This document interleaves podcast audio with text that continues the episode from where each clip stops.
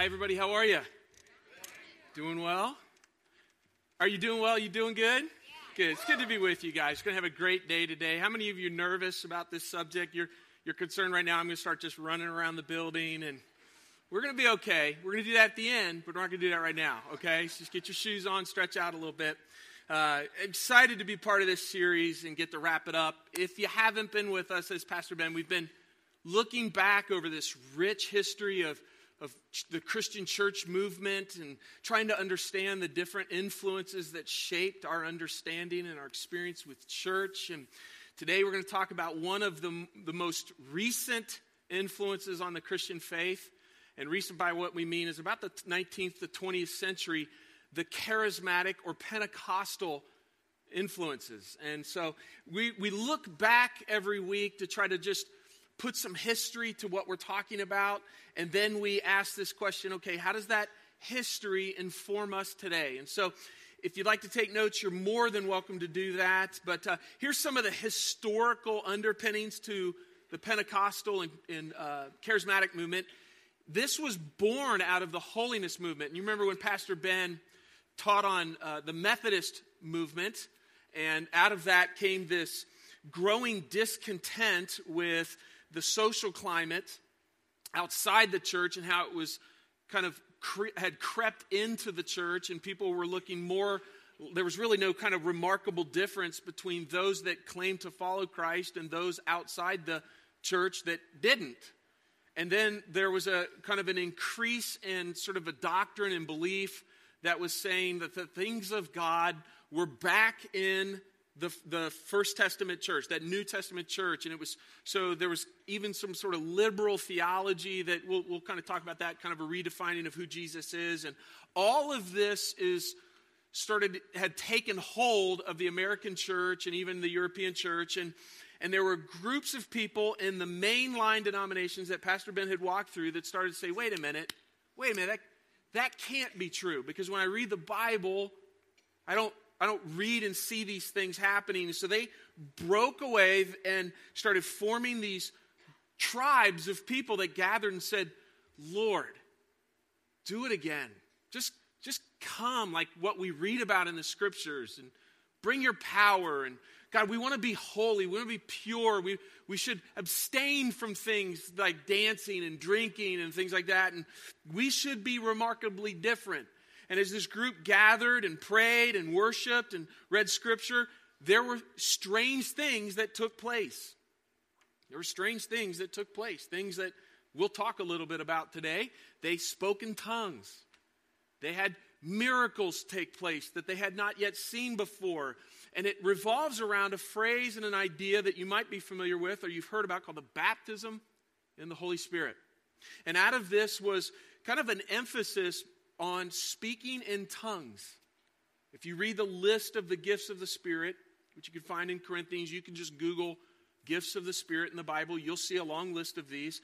And there's some gifts that have these very powerful demonstrations. And one of them is this ability to speak in a language that you don't normally speak. Out of that, this became kind of one of the defining characteristics of the Pentecostal movement. And as this group grew, the mainline churches shunned that group and said, that's not biblical, that's not right. And so they gathered up, and then out of that, they became a movement themselves. And so we have groups of churches called the Assemblies of God. You might have heard those churches. Or you're driving down the street and you see, a word of deliverance, maybe a phrase that you're like, I wonder about that. That's probably a church rooted in some of this doctrine that we speak of.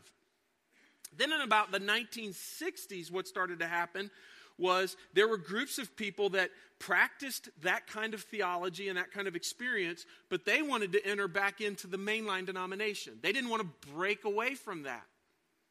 And that became what was called the charismatic groups of people. And so those folks returned to Baptists and Lutherans, and so you have charismatic Catholics, you have charismatic Lutherans, you have charismatic Baptists. And that group of people, though, does have somewhat of a variance. And this is the reason why I want you to do this, is so that you can talk to people who have different backgrounds. and just feel comfortable this Thanksgiving. Why don't you just bring up, hey, how many of you speak in tongues? Just do that. That would go really well. Before we cut the turkey, how about we all speak in tongues? That'd go over really good. But what happened was that the baptism of the Holy Spirit, there's a group, the Pentecostal believe that the initial evidence of the Holy Spirit, the second infilling after salvation, the evidence of that is speaking in tongues.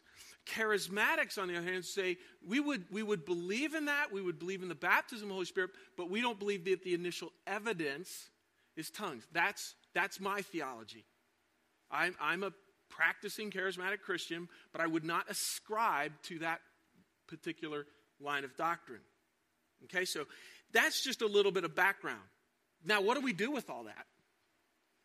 Well, here's what I want to do this morning, because I want to honor what I think is an important contribution, regardless of whether you speak in tongues or don't, what I don't want to do is, we're not going to put that on you today. Just relax. We're not doing that this morning. This church is not designed to pressure you in that direction. But here's what we want to unapologetically draw your attention toward this morning: the person of the Holy Spirit and the work of the Holy Spirit in the life of a believer. We're gonna wrestle with that a little bit this morning. We're gonna talk about, do you and I leave here and do we operate with a life-honoring understanding of the Holy Spirit? See, because my guess that for most of us in this room, we have a pretty good understanding of God the Father. You know, we have a dad, so we've got some sort of frame of reference for that. For the other side of it, Jesus. Got it. I've heard a lot about Jesus. I've seen the Passion of Christ, and I've seen the pictures, and I think I understand God the Father and Jesus, but the Holy Spirit, that's just weird. That just is odd. I'm not really sure I could describe what the Holy Spirit is, or any way you would even use words like it. And so, in fact, if it was really kind of laid out as sort of this continuum, there's a group of people that tend to, and at one extreme, overemphasize the Holy Spirit.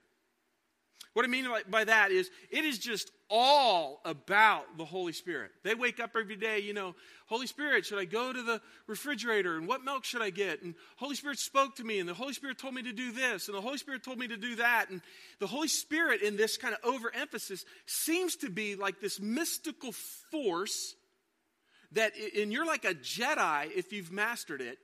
And then there's just these common sort of Christians that aren't operating like that, and we feel real bad for them, and sometimes in this kind of overemphasis culture, and the reason why I can speak about this overemphasis, this is my culture. Just remember, Pastor Ben said, this is my background, so we're not speaking out of a lack of experience. So sometimes in this overemphasis, there's an elevation and an honoring of the activity of the Holy Spirit, but not the fruit of the Holy Spirit. Two different things. There's not as a high commitment to things like, love. There's not this kind of really high commitment to self-control and peace.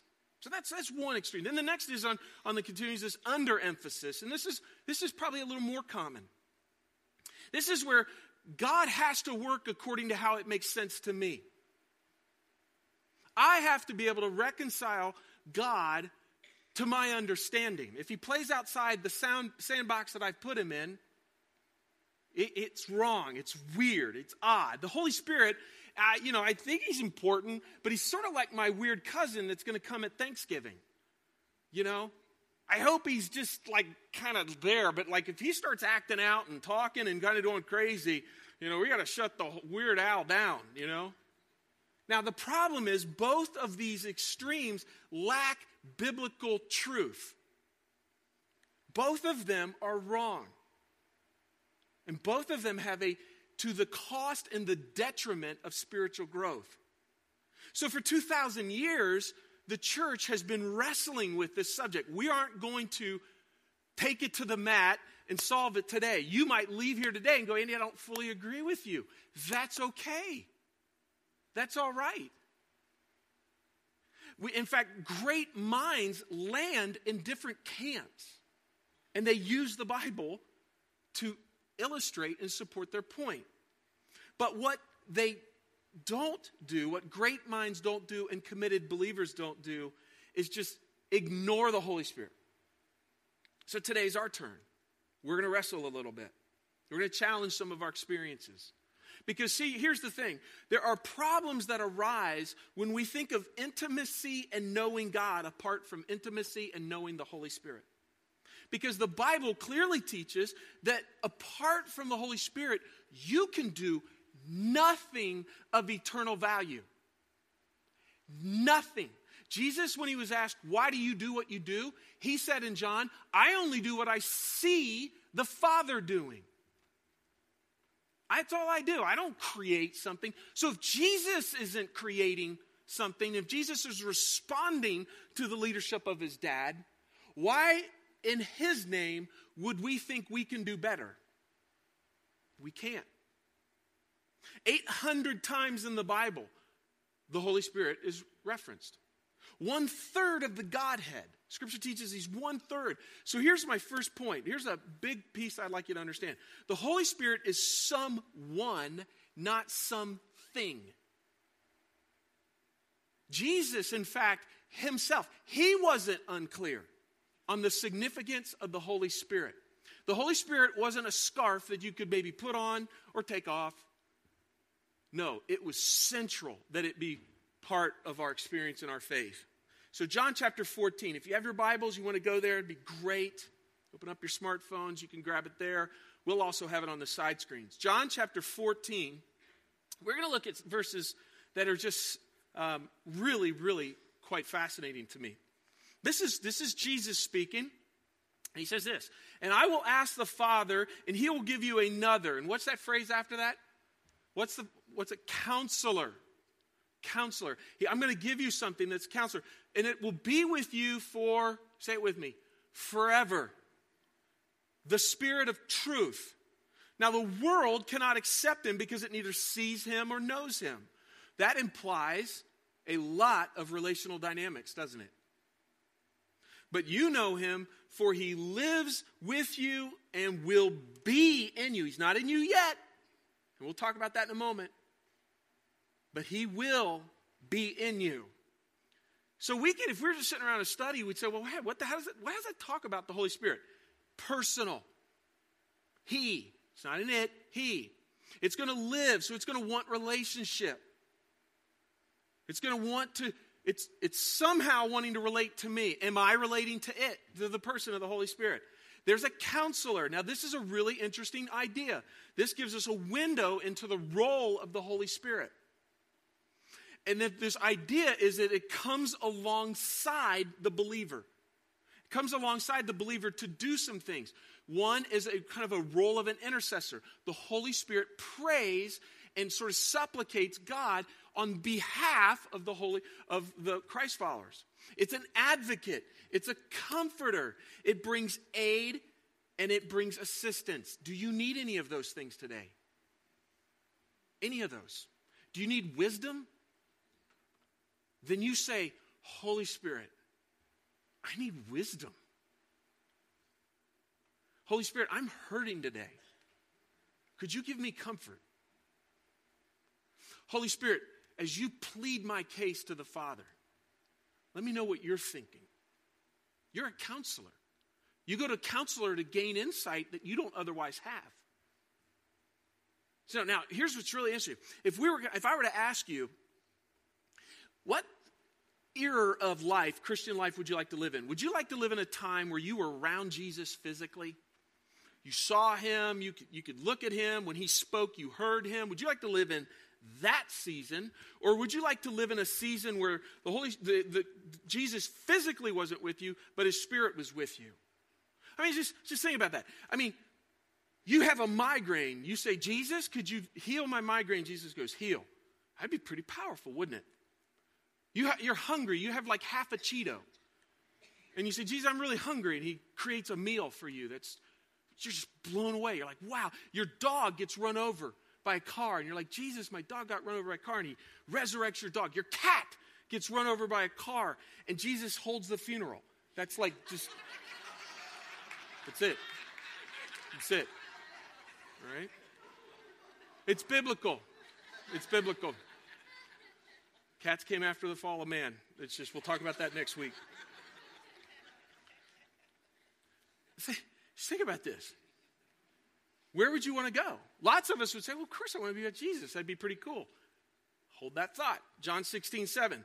Nevertheless, I tell you, it is to your what? What is it? Say it. It is to your advantage. It's to your advantage that I go away. For if I don't go away, you will not have the very thing you need. The counselor. It's not possible. But when I go, I'm going to send him to you. This is a shocking idea that it's better to live in an era with God's Spirit than with God physically present. You have an advantage that the disciples didn't have when they were with him physically. They would get that later. So what's the advantage? Well, you need to return to the book of Acts in the New Testament. And that's why we always say around here, that's why Pastor Ben says every day, read your Bibles, read your Bibles, read your Bibles, because you want to get a context for why this is such an important shift. In fact, if you read the book of Acts, you're going to read a seismic shift in the Holy Spirit's activity in helping people live a supernatural life in a natural world. So let's go to Acts chapter 1. Do not leave Jerusalem. This is now, Jesus has died, he has resurrected, and he has reappeared to the closest of the followers to him, about 120 at this time, are in this place waiting for him. They're totally despondent. They feel like, it's just unbelievable. But now he has showed up, so they're kind of renewed in hope, and they're thinking, let's do this. Let's overthrow Rome. Let's get this thing going. And Jesus teaches in Acts 1 this, do not leave Jerusalem, but wait for the gift. Have you ever gotten a gift? You ever given a gift and someone says, oh, I love your gift. And then they take it to the closet and they never wear it. They never use it. How would that make you feel? Hold that thought. But wait for the gift my Father promised. What gift are you promising? More doctrine? Which you have heard me speak about. Remember, guys, we did this a little earlier. For John baptized you with water. Oh, yeah, I saw that. I saw you were baptized, Jesus. But in a few days, you'll be baptized with the Holy Spirit. Huh? What? And what will happen when you receive this baptism? You will receive power when the Holy Spirit comes on you. And then as a result of that, you will be my witnesses in Jerusalem, Judea and Samaria, and to the ends of the earth. You're going to go everywhere, boys. I love it. I think this is what Jesus was saying. Boys and girls, you think the last 3 years was amazing? Buckle up. You haven't seen anything. I'm going to do something. I'm going to give you a gift. And the ordinary life you live is about to become extraordinary. I don't know about you, but I want that gift. My Spirit's coming, Jesus says. And when that happens, extraordinary things will take place. Jaw-dropping things. Acts chapter 2 continues, and here's some of the things that immediately happen. The disciples begin to speak in a language they don't normally speak. They can speak in a dialect that those outside the church understand. They're like, you talk about like Rosetta Stone on steroids. These boys are busting out languages, and they're like, wow, what's going on here? Peter becomes a bold witness. Do you remember Peter's story? What was he before? He was a coward. He had denied even knowing Jesus. It says that when he was asked, he started hurling cuss words to try to fit in, Hey, let me drop the F-bomb so that I don't look like I'm a follower. And so now all of a sudden he is a bold witness, and he begins to speak to people who were present at Jesus' murder and who could probably turn around and have him murdered. And he says, listen, I'm going to speak to you about the one that you murdered, and I'm going to lay out the story of the gospel. And he does that under such power that that group from 120 grows to 3,000 people. Later we read that this group of people do something. Instead of holding on to their stuff with clenched fists like people normally do, they open up their hands. They don't just give 10%, they give it all. They give it all. They start hearing needs in the community, and they're like, you can have my car. They didn't have a car, they had a donkey, but you know, you get the point, right? You need food? Why don't you come and eat with me? And this shift in the community and the relational dynamic was so staggering that Luke the writer said, I've got to write about this. There is a watching world that looks for a community that can function like that.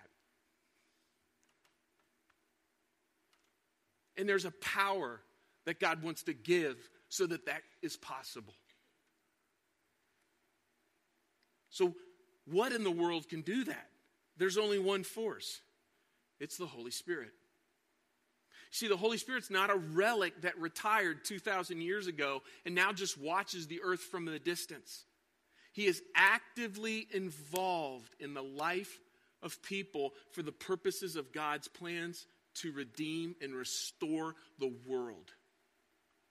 And you and I, as Christ followers, get to be a part of that if we receive the gift.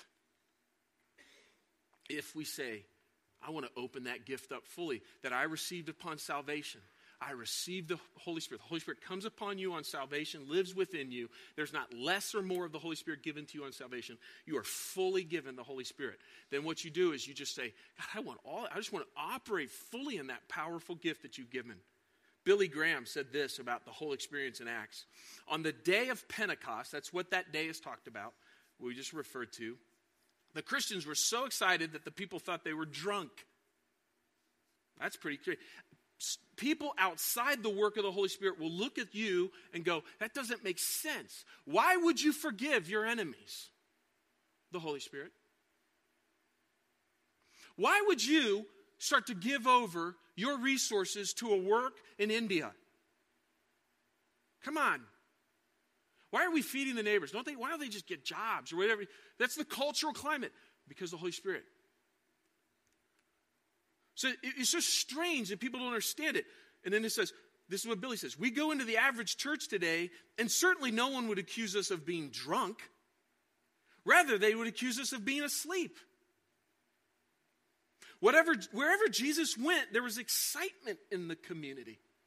What's he going to do? Who's he going to heal? Man, what's he going to do with the religious establishment?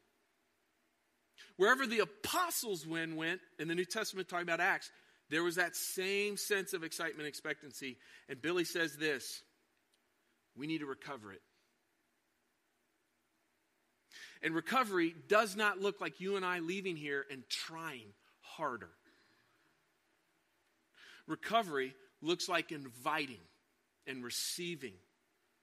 In fact, I would say to you that the main work of obedience towards Christ is to not block the flow of the Holy Spirit through you. You don't have to beg your dad to give it to you. He's already given to you when you've accepted Christ.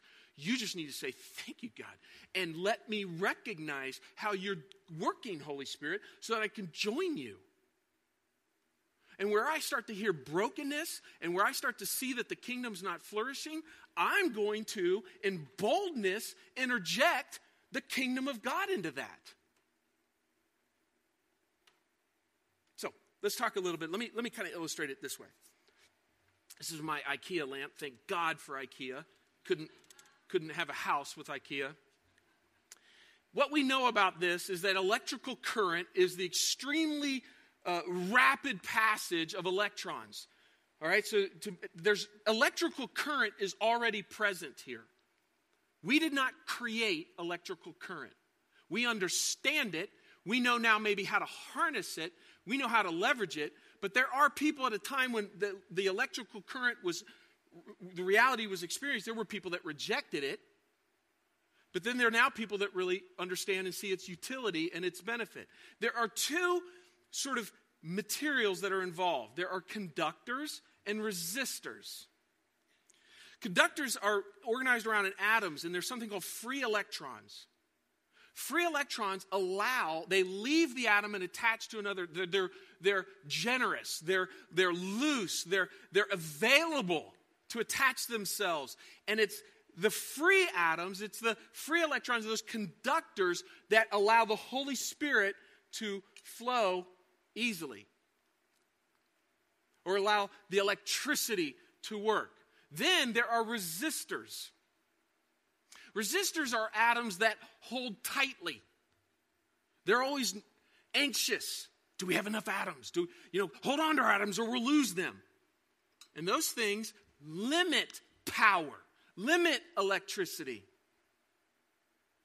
See, if you want to kind of live a Holy Spirit-powered life, it's quite simple. Go ahead and pull the lights up just a little bit, guys. Be a conductor, not a resistor. Let me just pause. Are there any points of resistance in your spiritual life these days? Does the idea of opening your hands and turning over your resources to the work of God scare you? Do you think if I do that, I'll lose this, and I can't lose that, and then if I could, I can't meet that obligation? And the Holy Spirit's saying, hey, why don't you just open yourself up? Why don't you stop resisting me? Some of us, we're so angry at somebody that's hurt us, and we hold that. And Thanksgiving and Christmas will just resurrect all that venom and all that hurt and all that pain. And the Holy Spirit's saying, I'm a counselor. I can heal that. But if I heal that, Lord, what if they'll get away with it? I can't heal it, Lord. So, I can't do that. I can't let that happen. So, where in your life? Can we all be honest? There's probably room. There's more room for the Holy Spirit. Look at this warning from Paul in Ephesians, found in the chapter 4. Do not grieve the Holy Spirit of God, with whom you were sealed for the day of redemption. Isn't that interesting? Don't grieve God. See, when you don't open that gift. If I give my wife a gift and she doesn't open it, that saddens me. I made the mistake early in our marriage of buying her jeans. Don't ever, guys, don't buy your wife jeans. She will not use them, okay? So little side note there. That was for free. But do not grieve the Holy Spirit of God. Well, how would I grieve the Holy Spirit of God? How would I grieve him? Verse 31, if you don't get rid of things, bitterness, rage, anger, brawling, slander, and malice. See, it's not a mystery, guys. It's a surrender. Let me explain this verse this way, okay, just to help you understand grieving. My wife loves to make out with me. She does. She just loves to kiss me and hold me. And there's times when I'm like, babe, just stop, okay? I just want to be held. I mean, guys, you know what I'm talking about, right? I come home from work, and she's like, hey, baby. I'm like, seriously, babe, I've been working all day. The kids have been around me. I'm tired. But she wants to, and the more I resist her and say no, and the more I say, hey, look, I don't want you to touch me that way. Hey, Christine, I want to do it my way. I don't want you to do it that way. She is grieved. Our relationships suffers. The power of intimacy is broken. So I'm a servant husband. I give in, right? That's You can thank me later, and when you see her today, say, wow, your husband is just a servant man. Because let me share with you this prayer of a conductor. It was modeled by Jesus. You ready for this? Let's look it up here. Would you just say that out loud with me? Your kingdom come. Your will be done on earth as it is in heaven. That's the prayer of a conductor. In my family, your will. God, in my finances, your kingdom come. With my sexual habits, with my need for gratification, your kingdom come. See, I think as we wrap this series up, what I would say this morning is no more resisting. Just come. I love this promise out of Galatians. When the Holy Spirit controls our lives, he will produce the kind of fruit. This kind of fruit is no mystery. This is what will happen when the Holy Spirit's working through your life. Love, joy, peace, patience, kindness, goodness, faithfulness, gentleness, and self-control. I don't know about you, Four Corners, but I need more of that. And I don't need a Bible study. I need the Holy Spirit to give me that. I don't need to try to conjure that up in my own effort. I need to surrender. Yes, I have a relationship with that. And when the Holy Spirit begins to speak, it often looks like me saying, yeah, I got your kingdom, Lord. Your kingdom. Because he's relating to me. We opened this this morning with this lyric. I wrote it down. You do great things. Remember Pastor Will was singing that? What if our prayer this morning was, do more great things? Do more.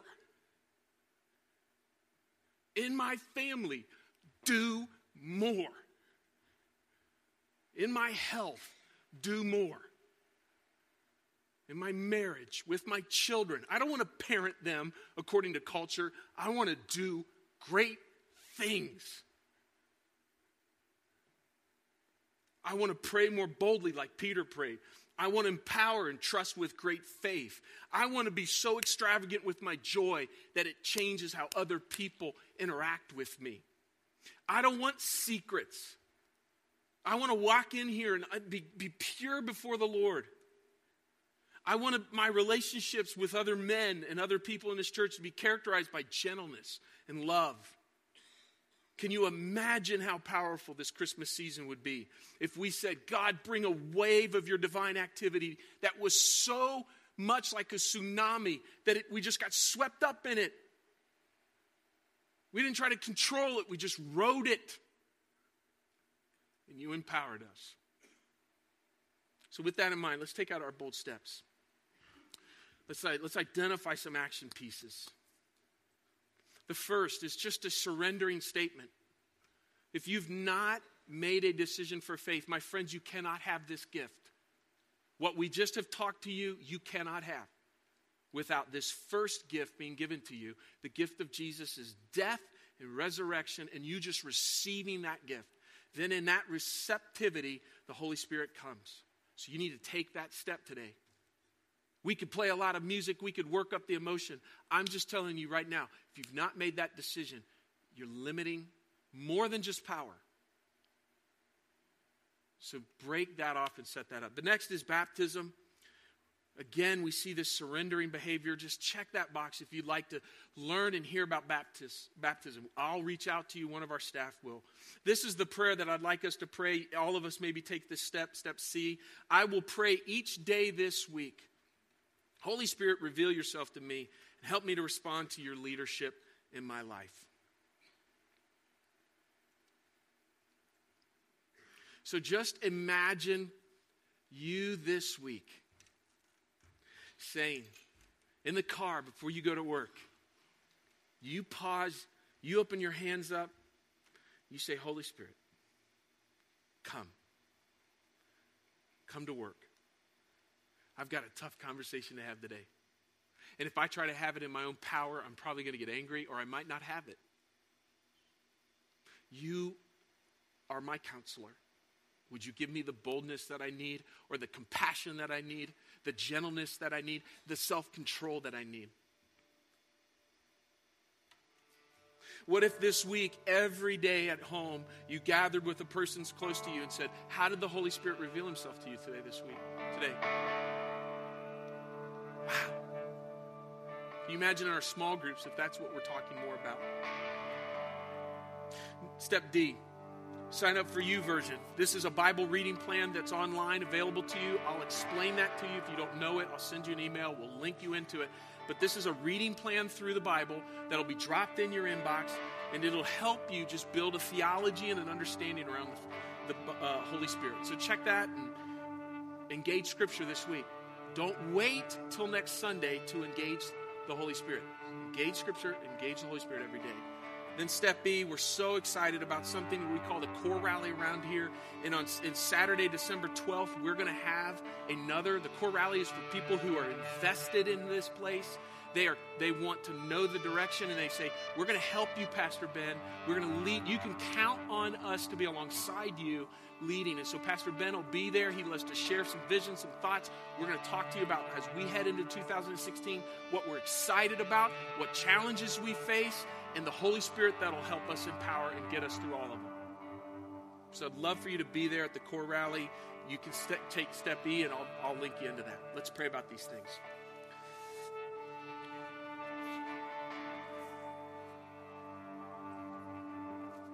Father, as we pause, we have a lot to process today. And I'm praying for men and women in this room that need more power. Maybe the doctor has said something to them and they think it's cancer. They think it's a tumor. And they're scared. They need you, Lord. Would you do healing work there? Whether it comes through the doctors or you divinely just intervene, I don't care, God, but I want your power there. For marriages that are broken and relationships that have been fractured, bring your power. I pray somebody go first and say, I'm sorry.